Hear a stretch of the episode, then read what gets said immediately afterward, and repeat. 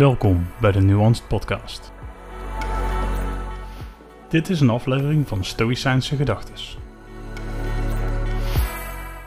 Niemand zei dat het makkelijk zou zijn. Goede mensen doen wat zij eervol vinden om te doen, zelfs wanneer het hard werk vereist. Zij doen het zelfs wanneer het hen schaadt. Zij doen het zelfs wanneer het hen in gevaar brengt. Nogmaals, zij doen niet wat ze laag vinden, zelfs wanneer het hen rijkdom, plezier of macht brengt. Niets zal hen weerhouden van dat wat zij eervol vinden en niets zal hen verleiden tot wat zij laag vinden. Seneca, Brieven aan Lucilius, 76.18 Het juiste doen is lang niet altijd makkelijk, want als het makkelijk was, dan deed iedereen het. Wanneer het slechte niet zo verleidelijk, aantrekkelijk of direct voordelig was, dan zou niemand het doen.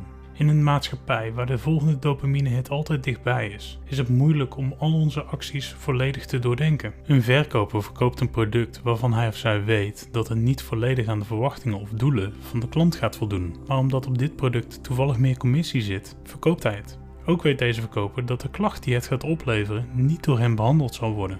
Want daar is de servicebalie voor. Deze verkoper maakt de verkeerde keuze omdat het juiste product aanbieden minder verleidelijk is voor hem.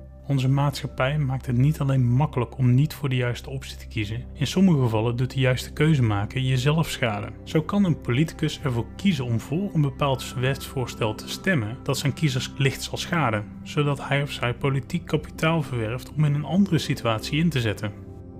Diezelfde politicus kan er ook voor kiezen om een bepaald wetsvoorstel voor te dragen dat hem in een goed daglicht zet bij een bepaald bedrijf dat interessant voor hem kan zijn wanneer zijn termijn ten einde komt. Het moeilijke is dat we niet kunnen bepalen wat in dit voorbeeld een goede of slechte keuze is. Dat verworven politiek kapitaal kan immers ingezet worden op een ander moment om het volk tegen een groter kwaad te beschermen. Maar hij kan dat verworven politiek kapitaal ook gebruiken om zijn toekomstige werkgever te spekken. We hebben jammer genoeg nooit een volledig overzicht van de situatie. Maar wanneer we de doelen voor onszelf en onze omgeving helder hebben, dan kunnen we de richting bepalen en beperkt simuleren wat de gevolgen van een bepaalde keuze zijn.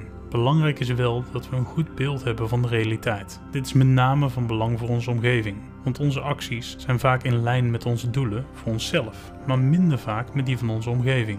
Mijn doel voor mijn omgeving is om deze beter achter te laten dan ik deze heb gevonden. Daarom probeer ik in deze podcast ook zo min mogelijk bij te dragen aan polarisatie. We staan immers al te vaak lijnrecht tegenover elkaar. Ik wil in gesprek kunnen met mensen die anders denken dan ik. Ik denk dat we daar allemaal beter van worden. Wanneer we allemaal die keuzes maken die positief gaan uitpakken op de langere termijn en voor onze omgeving, dan ben ik ervan overtuigd dat we onze maatschappij en wereld kunnen verbeteren voor iedereen.